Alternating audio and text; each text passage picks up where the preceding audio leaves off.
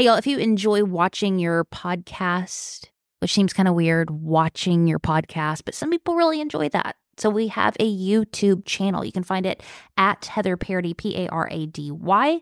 It's also linked up in the show notes. You can hit subscribe, and several of these interviews are actually in person, so you can watch that. Again, that is at Heather Parady on YouTube. Leaving a strong religious background and going into personal development, entrepreneurship is kind of confusing and oddly familiar at the same time. A few years ago, I ran across this man named Travis Chappell. He's the host of Travis Makes Friends and the founder and CEO of Guestio. Y'all check out his bio. Now, his business success is impressive, but when I heard his story about his deconstruction process from what some might consider a cult, I knew I had to ask him some questions. Y'all, we go in deep in this conversation and talk about deconstructing from hierarchy and religion only to find it in entrepreneurship, approaching relationships with a giver's heart without falling into religious martyrdom, and rediscovering your calling post-religion and into newfound freedom. Y'all are ready for this. I understand that people make mistakes. That's part of it. It doesn't mean that I'm not going to, give you your flowers because you made a couple mistakes, or I saw you say something behind closed doors one time that was off-putting, and I turned over to my wife and I was just like, I can't do it anymore. That's a fantastic question, one that nobody's ever asked me before, and probably one that only somebody who has both experiences like I do would be able to even think about.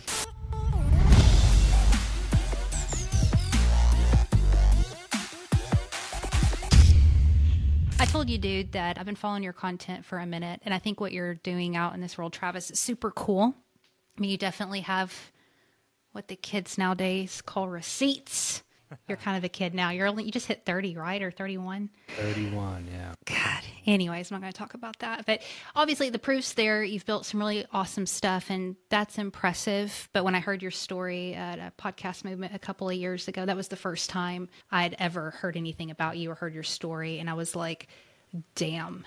Like, to be able to build what you have coming from where you did and starting from the ground up. I was like, one day I'm going to interview this dude. And the right time came along and slid into the DMs. And here you are. So I'm super pumped to pick your brain for 30 minutes. Travis, thanks for joining us today. Of course. Thanks for having me, Heather. I've been looking forward to having a chat with you. Awesome. Awesome. You know, I'm going to do something I've never done before with a guest. And I don't know why this keeps popping up in my head with you when I think about your body of work and knowing a little bit about your history. I actually want to start with the end in mind. So if we were fast forwarding time to little old Travis with his family, and he's looking back on his life and he's seeing his body of work. I know you've done some cool shit so far, but you're just beginning, honestly. And if you were putting yourself in that position, looking back over your life, what are you actually working towards right now? I've thought about this a good amount. I think about kind of the end of my life and death and deathbeds. You think about that? I do, yeah. That's kind of deep. I think it puts life into perspective, Anytime I come across a big decision, if you look at it in the lens of one day I'm going to die and everything that I'm doing right now will be insignificant to everybody in the world, it allows you to make decisions that maybe you don't feel like making, or maybe you're talking yourself out of making. And I don't know, I think the big win is to be surrounded by people that you love.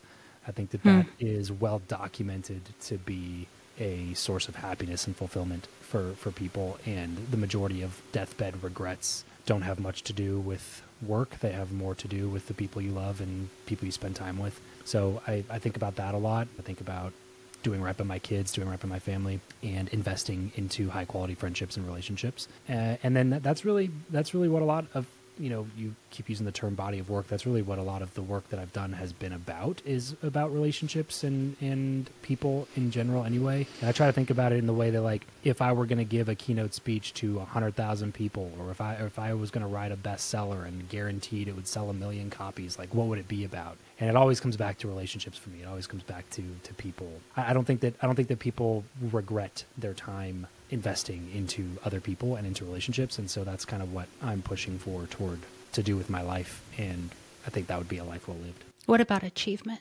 Achievement, I think I don't that's not something that I worry about for me, I guess. Really?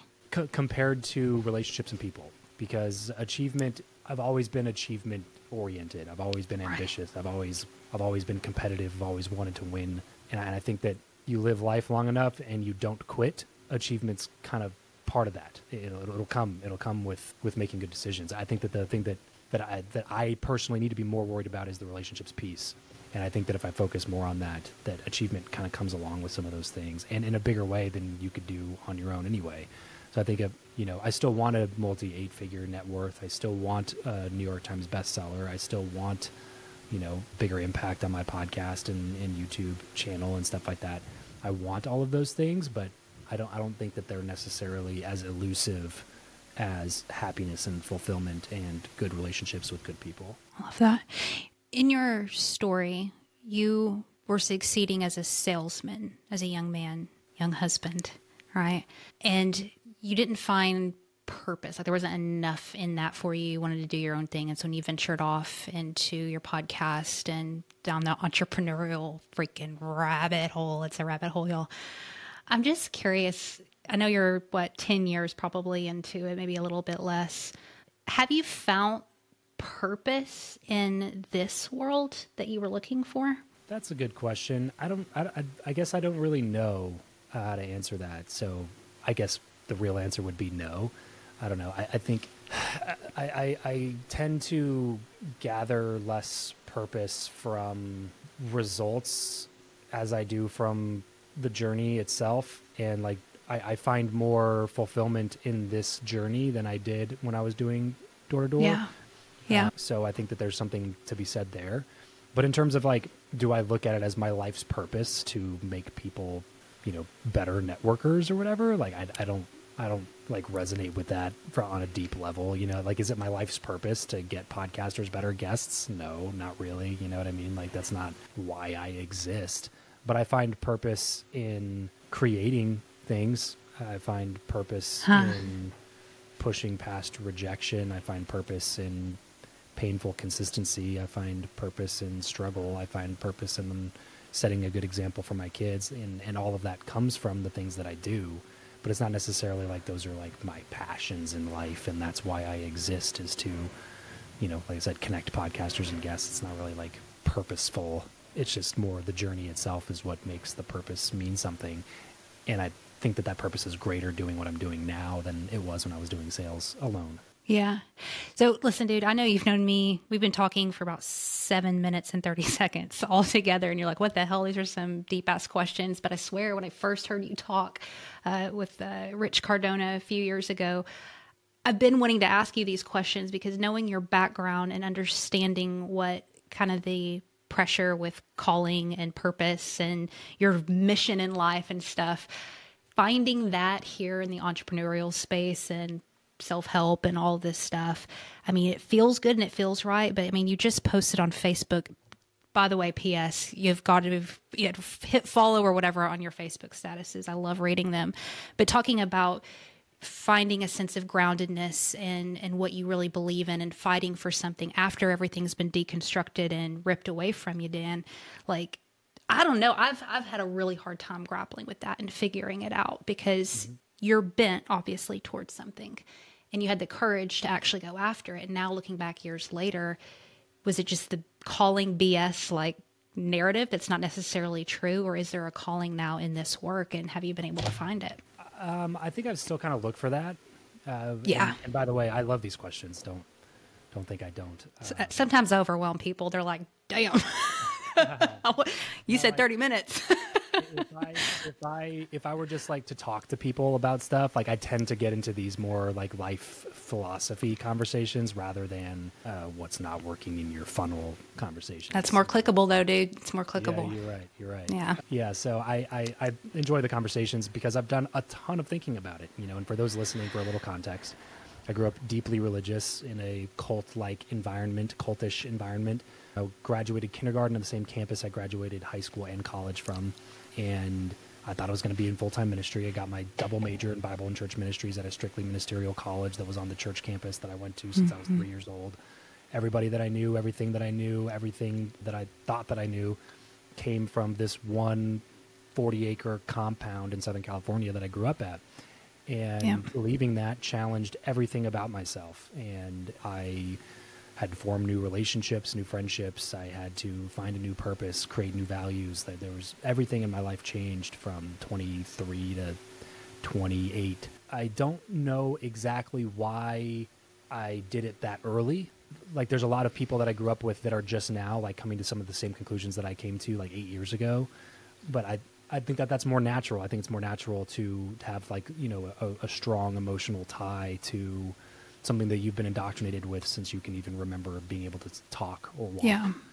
And so I don't know if I called BS at the time. It was just that I started noticing inconsistencies and I started living in the regular world. And that was really the big difference to me, I think, Heather, was that I was supposed to go directly into ministry. And there's a lot of friends that I had that did the same thing.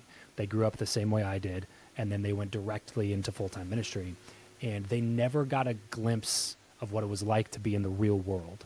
And this is a problem that I have, by the way, not just with people in ministry. Like, to me, it's like you should not be allowed to hold a position of like ministerial authority or leadership until you're 30. It should just be an age requirement. It shouldn't be, you know, like you should not be able to just leave college at 21 being a sheltered church boy your whole life and then go counsel people on the fact that their father is in and out of prison for, you know, drug abuse, and they were a foster kid in the system their whole life, and they're trying to deal with the fact that their best friend just got put away for gang-related violence, and you're like some church kid who's been sheltered your whole life. You know nothing about the real world, and you're supposed to counsel this person? Why? Because you have the Bible? That doesn't make any sense to me. You should have to live some sort of life in order to be able to do that. Like, they have pastors that are 22 giving marriage advice. Like, just because you're a pastor and you've been married for 7 months doesn't mean that you should be giving marriage advice to people that have been married for 35 years that have gone through like infidelity and the loss of a child and like all this other stuff. And you're like, how are you qualified to give this person? Anyway, I digress. I love the passion, man. I feel that way about a lot of different things, though. Anything that's like, that's culture based like that, where you have a tendency to get lost in the fact that like there's another world around you that's moving and you're the only one that can't see that. I feel the same way about the education system. Like, if you are, if you've just been a student your whole life and you go directly from being a student to being a teacher, I don't think you should be able to do that. You know, I don't care if you have a doctorate. I don't care if you have 2 doctorates. You should have to live life, have a normal job, and see what it's like to be a normal person. Because that's why you have all these idealists on these like far left-leaning liberal campuses that are preaching these ideologies that are poisonous to society, because they ideally think that that's the right thing to do. But then they've never lived a real life. They don't know what it's like. They've only ever been in the education system. They've only ever been learning from other people who are learning for a living and teaching for a living. Like, you don't have any practicality of how that translates into paying your bills when you work at the supermarket. You know what I'm saying? Like, stop giving advice like that. And the same with government workers too. Like, if you've done nothing but go to school and then get a job in government and then get elected to office and then have a 40-50 year career in office, only ever getting a paycheck from taxpayers, I just think that you are you're an inadequate public servant who is making decisions based off of idealism instead of reality.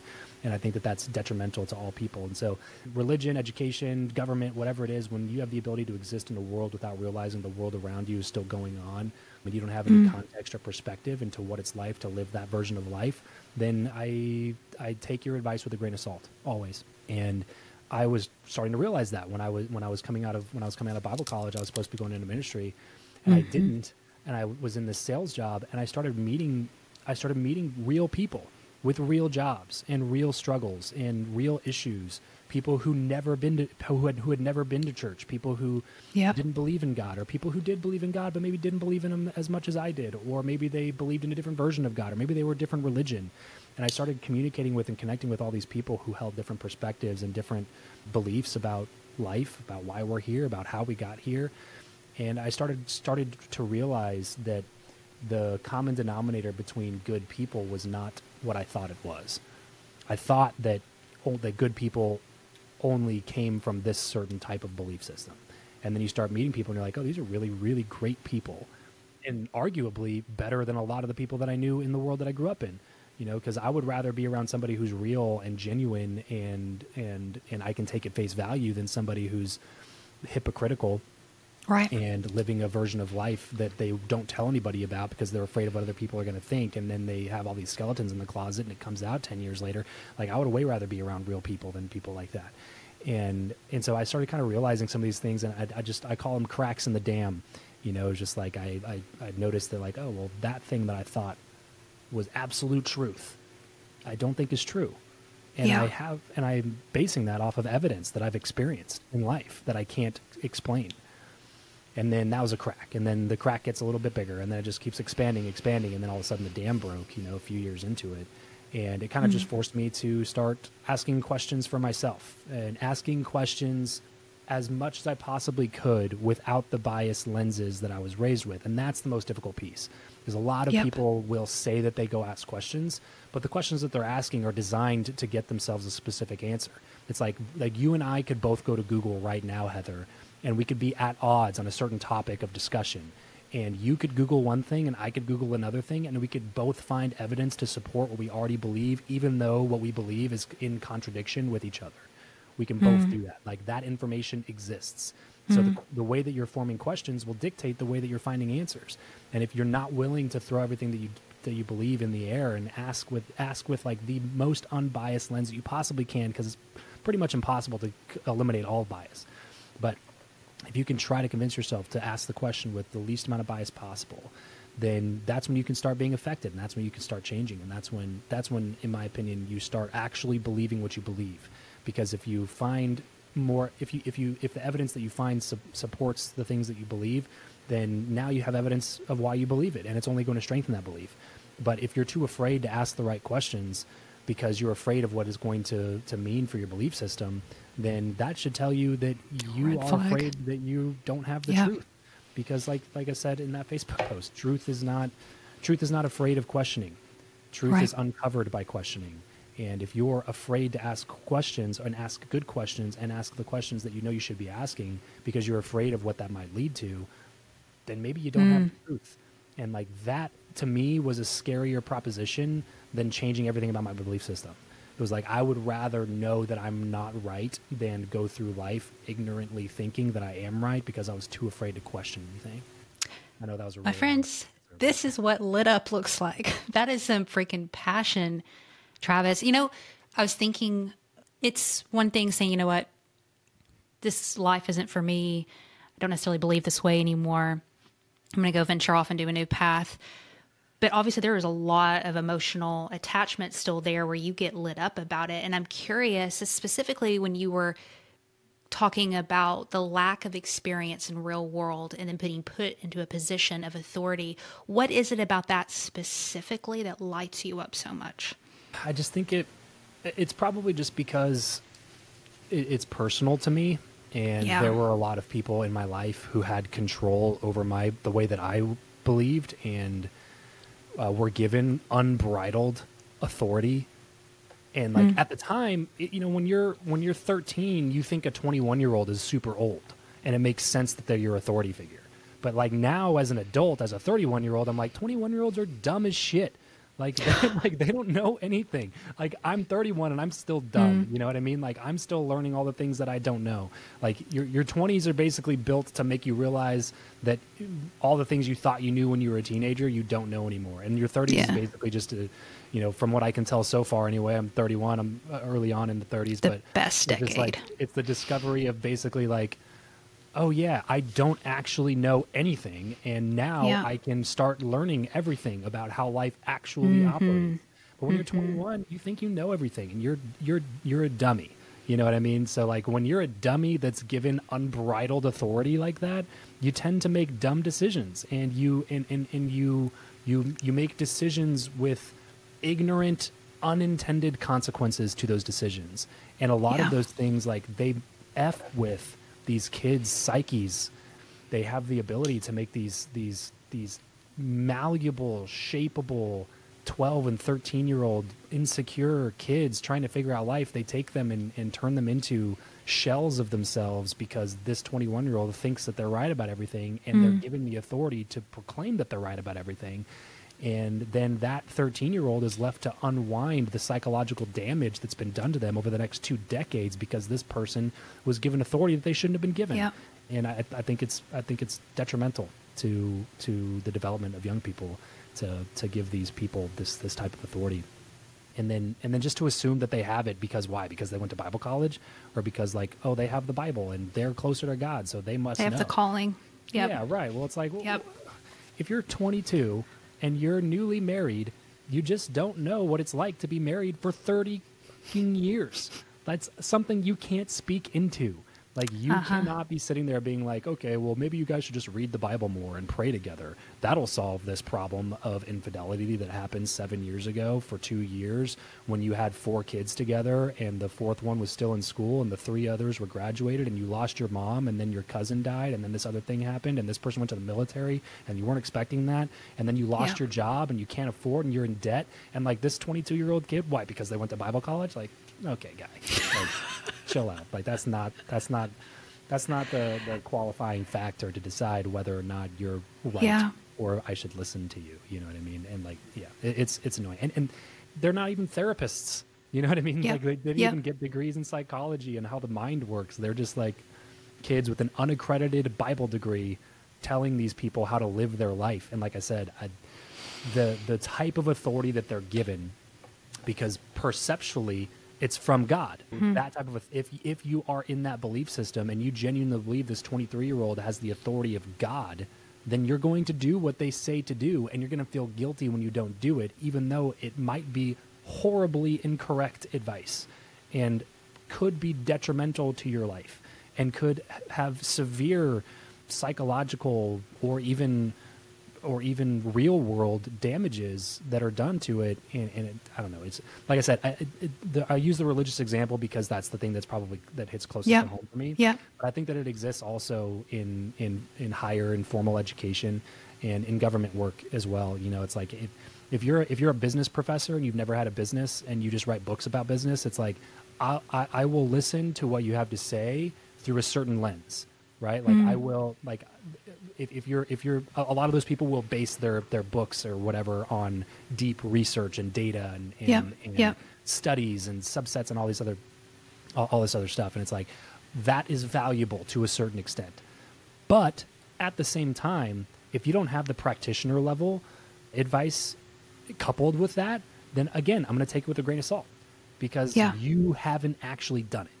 You haven't actually been in the chair and had to fire that division of people because your company took a hit that last quarter. Like, you have not had to do it. And if you haven't had to do it, I just don't want to hear your advice about it as much, right? Like, I can go to a trainer who's fat and out of shape and know that they have the certifications to tell me what I should and shouldn't do, but I'm always going to take it with a grain of salt, because if your body fat is 24% and I'm trying to get mine down to 8%, I want to know that you've been there, done that, and bought the t-shirt twice. Yeah, I don't like, I can read Google. What good are you doing to me if like you haven't actually done what we're trying to do here? So I just think that there's a discrepancy there between the people who've done stuff and the people who just like talk about doing stuff. Well, here we are, Travis. Here we are. This is what I'm just dying to ask you. I'm so glad we went here so we could get right here. I was in ministry, right? Okay. Deconstructed from that.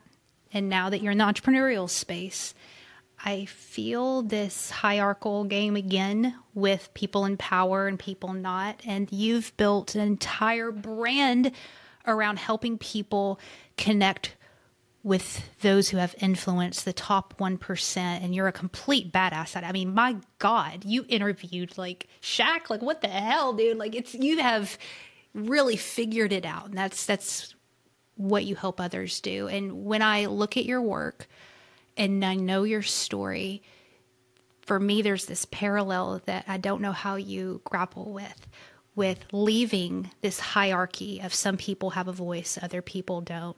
And then now entering into a world where there's a different industry, but same structure where sometimes the people have it and other people don't. And I'm just curious how, as a human being, you wrestle with those two worlds, because the truth is you have to get over that if you want to be, quote, successful entrepreneur, right? You have to have the connection. So how do you wrestle with that coming from where you came from? That's a fantastic question, one that nobody's ever asked me before, and probably one that only somebody who has both experiences like I do would be able to even think about. But absolutely, it's something that I've wrestled with. And it was funny, I was just at an event this past weekend, and it was a stacked speaker lineup, and I had the pleasure, luckily, of interviewing probably over half of the speakers in that lineup. And I showed up, and I had comped tickets because I knew the event organizers, and then I've run into a friend of mine who brought me backstage passes for my wife and me. And the backstage passes at that event were $10,000 a piece. So I got a comp ticket to the event, and then I got comped backstage passes. We go to backstage, and one of the people backstage was like, "Hey man, I was just looking for you. I was about to come bring you a backstage pass. So glad that so-and-so took care of it for you." Damn. And when I was back there with all those people, I was listening to some of the speakers, and I was talking to a couple people, and I watch. I'm a big observer, and I don't know why. I tend to observe a lot of things. I'm not like a big talker. If you get me in a room with a bunch of people, I tend to be the person that's kind of sitting back and waiting until somebody asks me a question. I'm not interjecting my opinion a lot. I'm watching, mm-hmm. observing, mm-hmm. and I observe all these people who are what I call drinking the Kool-Aid. And I looked at I turned over to my wife, and I was just like, I can't do it anymore. I can't drink the Kool-Aid. I'm all Kool-Aided out at this point.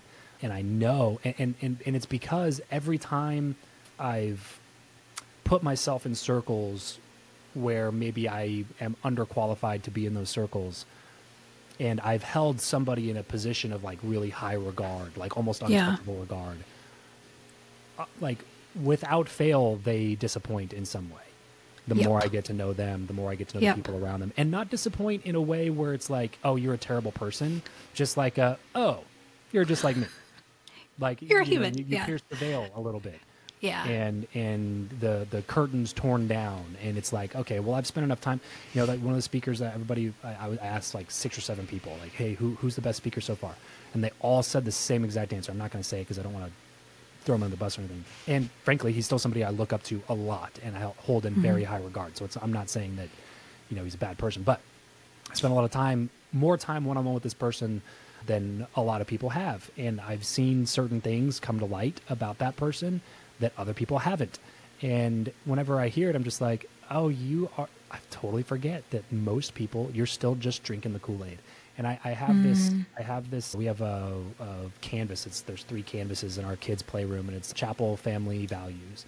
So one thing that was very important to me when I kind of left that religious hierarchical structure was that we still had values that guided the decisions that we make as a family, because I saw so many people that left the religion side of it that just lost all moral footing.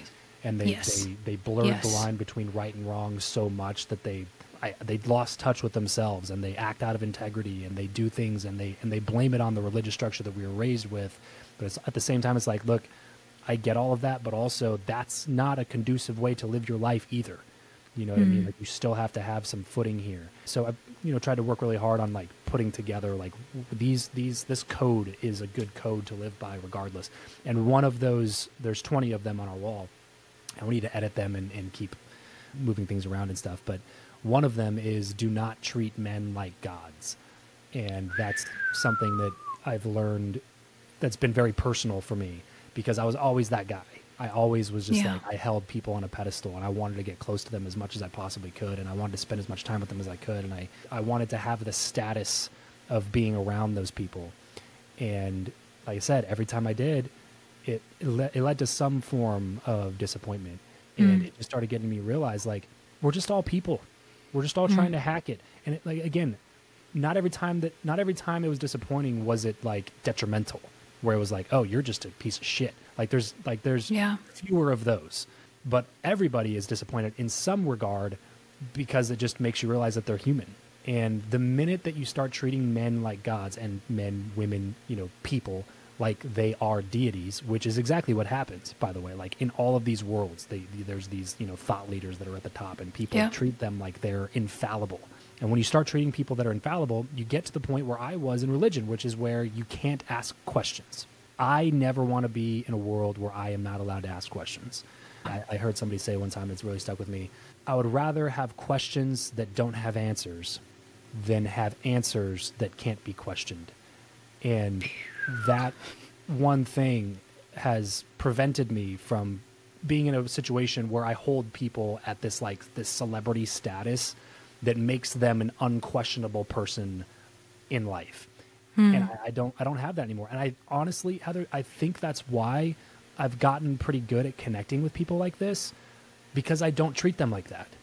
And they're so used to 99% of the people that coming up to them and meeting them at events that treat them like they're a god. And they don't, a lot, like the good ones don't want to be treated that way. That's just, that's the nature of being on stage. It's like you're on stage in front of 7,000 people. There's this status that comes along with that. And most people treat them with regard to that status. I don't, because I don't have anything to lose in the relationship or the situation. I treat them like they're a regular damn human being, because that's what they are. And they know that just as much as I know that. And it actually enables me to connect with them on a more human level, where we actually can have real conversations. So it's, to me, it's actually benefited my ability to connect with people, because I'm not under the impression that anybody is absolutely and infallibly correct 100% of the time. Yeah. And that's what makes them human. And that's what makes me human. And we can connect on that. Again, like if they're my people, I understand that people make mistakes. That's part of it. It doesn't mean that I'm not going to, you know, give you your flowers because you made a couple mistakes, or I saw you say something behind closed doors one time that was off-putting or whatever. It's like, okay, well, whatever. People make mistakes. You know, people have heightened emotions. If you're doing a lot of good work in the world, you have, like, I look at, like, hey, do you have a good relationship with your family? Does your family love you? Do the people who are closest to you have great things to say about you?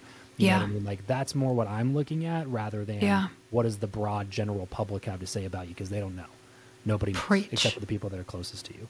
So that's what I tend to look at, is like, what does your circle say about you? What type of relationship do you have with your kids, with your wife? What type of relationship do you have with your husband? What type of relationship do you have with the people that you've done business with? You know, how long has your COO been with you, right? Like those are the questions that I'm kind of looking at. How long has your assistant been with you? Are you turning people over all the time? Like, is there something that's going on in the background that nobody's realizing except for the people that are closest to you? It's like the Ellen DeGeneres effect. You know, like for so long, she had this brand of like being the kindest, sweetest, most caring, generous, loving person on the face of the planet. And then come to find out she's treating all of her employees like dog shit the whole time. And it's like, and again, I don't know, Ellen, that could be somewhat doctored. It could be somewhat fake. But from what I understand, a lot of the sources were very real. And she literally stopped doing her show when all that stuff came out. And it was like, oh, well, you can be known for something by the broad general public, but if you're a piece of shit behind closed doors, you're a piece of shit. And like people are going to find that out eventually. And so I tend to, you know, it has to be something that you wrestle with. You have to engage with it, or you got to get out of the game. That's the problem. It's like, you can't just ignore it. You got to engage with it or get out of the game. And so for me, like, it's not an option to get out of the game. I engage with it. And some people I found to not be worth the trouble. Some people I've found that people that everybody in our space would know that I've, you know, built relationships with, that I'm just like, nah, you're not my people. You know what I mean? Yeah. Like, go do your thing, do whatever you want to do, but like we're not going to get along. And I leave it at that, and I go connect with the people that I do think are my people. And you know, I just think that you it's part of the game. You have to do it if you want to, you know, maintain successful relationships and collaborations in your career. But I just don't ever let it get to the point where I used to let it get to, which was like, this person is a god in my mind. They're like the same level of that. And that is like so far out of my brain now, it's not even something that I can even like stomach for a lot of the time. When I see it happening too much, I'm like, oh, red flag, I'm out, peace, you know. So, word. I hope that answers that question. But it does. It's difficult water to navigate. You're right. We are right at 34 minutes, and I want to honor the time I asked you for, Travis. Do you have time for one more quick question? Okay. Promise this is it. Religion is like service. You serve folks. You are here to serve, almost a martyr, right? Get into this space. It's a little bit more kind of who do I know? Who do you know? Let's, figure it out and kind of climb the ladder a little bit. And we're looking, we say we're not, but we're humans looking at advancement. What's going to build my brand? What's going to build my business? And you should, right? Holding space with a background of servanthood and being a martyr. And then this new world of growth. How do you approach relationships with both of those? I said it was a quick question. Yeah. Sorry. No, it's a great question. Don't apologize for good questions, Heather. I read a book called Give and Take when I first started doing everything I'm doing online, because my initial show was called Build Your Network, and it was a lot about networking. Yep. And I started realizing that I didn't know anything about it, but I started a show about it. So I was like, I should probably learn more about this from what other people are saying. And Give and Take's probably one of the, if not the best, the best. It's definitely one of the best books that I've read on networking relationships, the philosophy of it. And essentially, Adam Grant breaks down the three types of reciprocity styles, which is givers, takers, and matchers. Mm-hmm. And then he goes into the studies of which of those three categories end up on the top of the success ladder and the bottom of the success ladder. And what they found was really interestingly, givers are both on the top and the bottom of the success ladder. The best givers are at the top, and the people who you were kind of just referring to, the ones that were just beaten into their head to be a servant all the time, they're at the bottom because they become the doormat. They become used by everybody. They are taken advantage of. They are too trusting. They almost to the point of naivety. They tend to get themselves in sticky situations, looking out for people who've screwed them over again and again and again and again, right? Because it's just in their nature. It's like the scorpion and the frog type of a thing, the scorpion's going to keep stinging, and sometimes you got to cut those people off, and servants never do that. And so he gives you permission in that book as a giver to be extremely generous, but also to cut people off when it's time to cut people off. And he says that one of the best ways that givers can interact with takers is to switch reciprocity styles when it comes to takers and turn into becoming a matcher with takers. So if you've found somebody in your life to be consistently taking, they're just a leech on you and on society, on the majority of the relationships, then stop giving them everything and start making them earn gives and things like that. So that's why I say that book does a really great job of wrestling with those things. And it was helpful for me coming from that philosophy and moving into this philosophy, because I think I was more naturally a matcher. That was being a servant was one of the things, whenever I took what was it called? It was a Christian personality test. I forget, the spiritual gifts test or something like that. Oh yeah. Serving was always my worst category. Really? Yeah, being generous and stuff was always high. I was always I was always giving, but not giving of my time in terms of I didn't want to be the one to volunteer to do 6 hours of work type of a thing. Yeah, I was always kind of looking for advancement in the other regards. So I kind of naturally was more of a matcher. But then when I really found out after reading that book and then interacting with people is the only way to really go through life is being a giver anyway. It's just that I kind of try to be a little bit more strategic in my giving in terms of I'm not going to be somebody that you can take advantage of. I'm not going to be somebody that you can just, suck all the value out of and leave me as a shell of a carcass behind you.